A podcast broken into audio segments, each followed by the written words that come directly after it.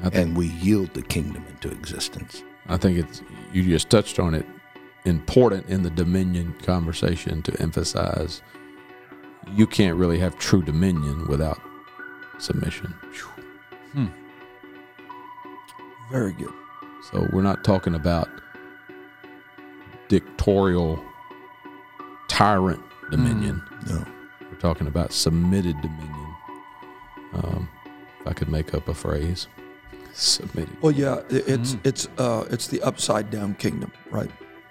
It's it's not introducing in heaven an earthly concept and asking heaven to rubber stamp it. Yes. It Hmm. is still thy kingdom come.